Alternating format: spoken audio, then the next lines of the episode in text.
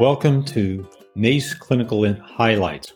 I'm Dr. Robert Toto, Associate Dean for Translational Science and Professor of Internal Medicine at the University of Texas Southwestern Medical Center in Dallas. This is the first episode in a three part series on the management of chronic kidney disease using a nonsteroidal mineralocorticoid receptor antagonist and what you really need to know about it. Joining me today is my friend and colleague, Dr. George Bakris. Dr. Bakris is a professor of medicine. He's also the director of the American Heart Association Comprehensive Hypertension Center at the University of Chicago School of Medicine in Chicago. George has been extensively involved as a principal investigator, as well as members of steering committees of major national and international clinical trials involving diabetic kidney disease, its progression, and resistance to hypertension as well. So glad you could join me here today, George. Happy to be here, Bob. In this first podcast episode, we're going to discuss the clinical risks of hyperkalemia in chronic kidney disease and ways to reduce these risks. And the risks we're concerned about are the risks for worsening kidney disease and mortality. So, George, uh, can you get us started here by describing for the listeners, you know, what factors can be easily measured in the clinic and that are also predictive of hyperkalemia in this patient population? Well, Bob, fundamentally, you read all these reports about the, this disease and that disease, and they have laundry lists and tables and everything. It boils down to level of kidney function and level of baseline potassium. So, as long as you know the GFR and if you know the potassium, you can actually predict who's going to develop hyperkalemia and who isn't, not with 100% certainty, but at least 90% certainty. And fundamentally, what it boils down to is people that have an estimated GFR of 45 or less, and or and or a baseline serum potassium on diuretics of greater than 4.5 are really the highest risk group. And fundamentally, common diseases that cause this, hypertension, diabetes, have been touted as risk factors for hyperkalemia. Well, the only reason they're risk factors is because they've actually caused kidney disease and resulted in the values that I just mentioned. Right. And uh, I think it's important to point out that those two things that you just mentioned are, in fact, easily measured in the clinic. So that that's really uh, yep. value. One one thing I wanted to bring up in terms of risk factors, and maybe we can talk about this a little bit later. But what about patients who use NSAIDs or K-sparing diuretics in this situation? W- would you uh, comment on that.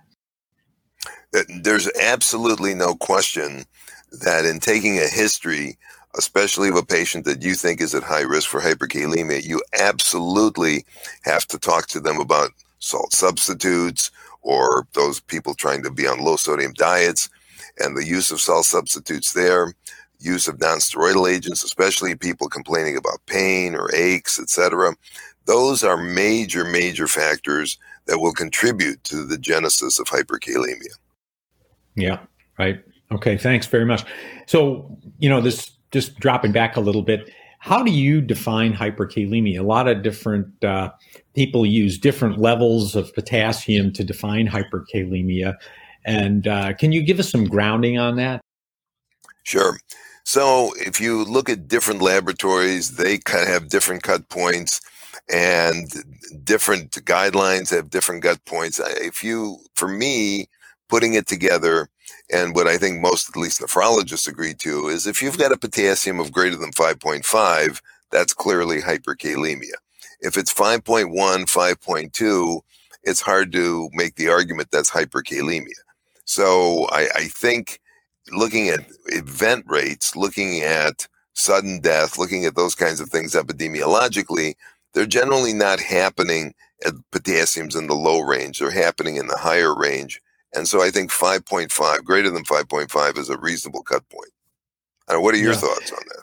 Well, no, I was I was just going to say that you know sometimes I see um, providers stopping ACE inhibitors or angiotensin receptor blockers when the potassium is 5.0 because the upper limit in the lab is 4.9 or it's 5.0 and you know there's the drugs are being stopped and uh, you know that's what that so I, I, agree with you. I, I, I the, the, parameters that you set out make a lot of sense to me, and I, I tend to use those as guidelines. And I surely agree with you that you know it's really the higher levels of potassium, above six or seven, that we really get concerned about the you know dangers of hyperkalemia. Right. Well, you've done a lot of clinical trials, as I mentioned uh, at the um, onset of the program here. How common are episodes of hyperkalemia in patients in clinical trials treated with RAS blockade. And, you know, RAS blockade obviously spans ARBs, ACEs, and now mineralocorticoid receptor antagonists. So you give us a little insight into that and, you know, maybe tell us uh, what the rates of hyperkalemia look like in the community as well. So, first of all, let's be very clear. The rates of hyperkalemia in clinical trials, regardless of whether you're talking about mineralocorticoid receptor antagonists or ACEs, ARBs, uh, renin inhibitors, they're very different than what you see in the community. And that's because in the community, patients are not monitored anywhere near as closely as they are in trials. And moreover, the doses that physicians use are not the doses used in the trials. So that clearly increases the risk for hyperkalemia. But if you look at trials, the depends on what you're looking at. If you're looking at renal trials, the altitude trial, the, the VA Nephron D trial, there was a significant incidence of hyperkalemia there, but they recruited patients into the trial with potassiums over five and were using combinations of ACEs and ARBs to try and further reduce the system. So clearly, both those trials ended up being a failure because hyperkalemia precluded the uh, pro- progression for safety reasons. The problem with the heart failure trials is there was no problem. They monitored it very carefully. And in HFrEF trials, the RALES trial, for example, the incidence rates of hyperkalemia were down in the range of 4 to 6%. And these are people with heart failure and kidney disease. But as you know, after the RALES trial was published, there was a couple of years later, there was a publication from the Canadians saying that this was crazy and hyperkalemia was 15, 20%, very high rates, except when you went back and looked, the doses that were used were double to triple what was used in the trial. There was no surveillance at all of the patients. So you really need to understand that this is not like writing a DPP4 or these agents that you just write, they have no side effects and off they go. You have to monitor these patients that really can benefit from these therapies, but you can't just write it and forget. You know, it's not uh, the old Ron Popeil approach. Uh, set it and forget it. You you have yeah. to follow these people and you have to f- mimic what the clinical trials did. Yeah, I think that's really important point about the difference between trials and and in the clinic because as you pointed out with the RALES trial, that, that was a big deal when it it uh, turned out that in the community they, were seeing these exorbitant rates of hyperkalemia comparison to what we see in the trial for exactly the reason that that you gave it, and you know the that's what we tend to see um, when drugs that are we use it you know rigidly in clinical trials get used at higher doses or at increased frequency and sometimes we see more complications than than we expected from the trials so well anyway um, going back to the um, mineralocorticoid receptor antagonist. Um, you know what what is the um, um, um, general view about uh, uh, the, these drugs and as well as the, the ACE inhibitors in terms of how you um, use them uh, appropriately in uh, in combination. Because you brought that up, you know, the point that some of these trials where we've seen hyperkalemia, it, uh, it was when you use combination therapy. So, right, uh, right. can you talk a little bit about the dosing, the guideline there? What you yeah, sure. Well, the the the clinical trials have had people on ACEs and ARBs, and some trials have mandated that they are on maximal tolerated doses, and other trials have just said you're on an ACE or an ARB, and it didn't matter what the dose was. Then, mm-hmm. when you add a mineralocorticoid receptor antagonist, we now have two classes of mineralocorticoid receptor antagonists. We have the steroidal agents, spironolactone and eplerenone, and we have a bigger class actually of non-steroidal agents, including finerenone and other agents that are uh, being developed around the world. The yeah. hyperkalemia rates are different with spironolactone and eplerenone than compared to finerenone, at least when looked at in clinical trials. And again, all of them need monitoring. All of them can be given. In fact, there's specific guidance for finerenone that just came out by the FDA in terms of using it. By the way, you can start these people on finerenone up to a potassium of five. So, so much for hyperkalemia being defined as 4.9 or whatever you want to define it as. So, can use it up to five. You have to monitor it, but the cut point is 5.5. The the incidence, I mean, we looked at this in the trial. We never measured potassium until one month into the trial. So yeah. Why did we do that? Because we knew from the phase two studies that the potassium was not going to go up very much if we advised the patient about low potassium diets in advance and monitored them in terms of their behaviors. And these patients already knew what to expect and were cooperative. So I think that's the the where we are. It's it's different depending on the GFR of the patient, depending on how well they're going to be adherent to the diet, and um, what their baseline potassium was. Right, and I think it's a really um, great opportunity to educate the patient, as you just pointed out, about low potassium diets and avoiding things that might aggravate um, their risk for hyperkalemia if they're being put on any sort of RAS blocker. Um, and and you know to that um, point about the RAS blocker, we, you know you and I have seen that sometimes uh, people decrease the dose of a RAS blocker or stop RAS blockers in the setting where patients ha- uh, can benefit from the drug and their kidney disease is progressing. And part of that uh, is because of the hyperkalemia. So, what are, what are your thoughts on that in terms of continuing versus discontinuing um, RAS blockers when people with, say, stage three, four CKD um, are progressing down kidney so, failure?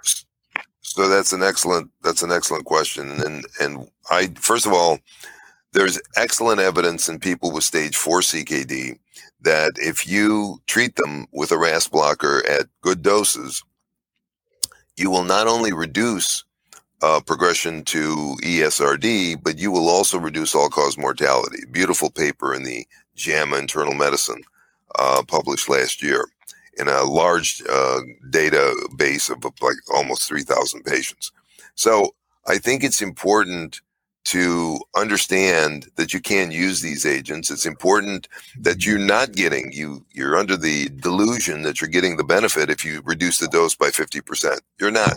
There's very good data published looking at this saying if you reduce the dose by 50%, okay, you're going to get probably 30% of the benefit that you would get at the maximal dose. So it's it's important to know that there's published data that do not support these kind of homeopathic doses. Now, the good news, and this is what I do, is if I feel strongly that the patient's going to benefit and clearly potassium's an issue and they're doing everything humanly possible, I pull out the potassium binders. And there are now two well studied long term potassium binders that have been given daily to patients. And both show good tolerability, good safety, and good efficacy and in fact, I call them enablers because they enable you to give life saving therapy to patients who normally couldn't get it because their kidney function is not where it should be. Yeah, well, that, I, that's a perfect segue into what I was just about to get into, and that was, you know, um, it looks like you know clinicians in general need to be taking a different approach in terms of medication management in, in patients with progressing kidney disease, as you clearly pointed out. So, you know, we're obviously not uh, performing optimally here. So, as you just suggested, there are some things that we can do to mitigate that or improve our uh, quote under underperformance unquote, if you will. W- what would you say about that? Yeah, well, there's it's pretty easy to improve the underperformance since it's really on the low end anyway. But one of the key things right. is get rid of the fear factor and not worry about the potassium going to 5.1 um, and really understand that these agents, the ACEs and the ARBs, are quite good. And in fact, as I think we've already talked about, if you reduce the dose because you're worried about hyperkalemia, you're really not allowing the patient to get the maximal benefit. So the only really way you can do this is to keep the dose at the maximally tolerated dose and make sure the patient is on a low potassium diet, make sure they've been educated. And if their potassium's creeping 5.2, 5.3 and you're scared, not a problem because you whip out the enablers. What are the enablers? There's two agents on the market that have been out for now going on, in one case, seven years, in the other case, four years. And they're basically potassium binders. No, they're not your mother's Kayexalate. They work very differently. One is called patiromer, known to you as Veltassa, and the other one is SZC, known to you as Lokelma. They work totally differently. I'm not going to get into that right now. But the point is, they're well tolerated. They can be used daily for periods of as long as a year and longer because that's been studied and published. And I think it's important to understand that they can keep these people's potassiums down in the ranges in the fours, and you can keep going with ACEs and ARBs therapy. And in fact, they do it in a dose dependent fashion. So they're available. There are many, many benefits to doing this, and there are mechanisms of affordability that are easily uh, found uh, to help the patients facilitate their costs and keep them low for this therapy to get the benefit. George, listen, I, I, want to thank you very much for taking time to speak with me and share your expertise on the CKD and how we can reduce the risk for hyperkalemia in our patients. And uh, it's been really great talking to you as always. And um, I think that you've really provided a lot of great information, very practical stuff for the for our colleagues out there today. So. Well, Bob, thank you very much. Always a pleasure to interact, and um, I hope this was useful. If you are interested in learning more about the evolving management of chronic kidney disease and the role of mineralocorticoid receptor antagonists, please join us for the second part of my discussion with George titled CKD and Cardiovascular Risk The Evolving Connection. You can also go to the NACE website at naceonline.com and register for any of our other enduring activities on CKD or any other program we have developed. Please like us on Facebook as well at NACE CME to be part of our online social media community and get access to other content and programs we share. Finally, I want to thank you, our audience, for joining us for this podcast. I hope you've learned something new you can bring back to your practice, and we look forward to having you join us for other upcoming podcasts in the future.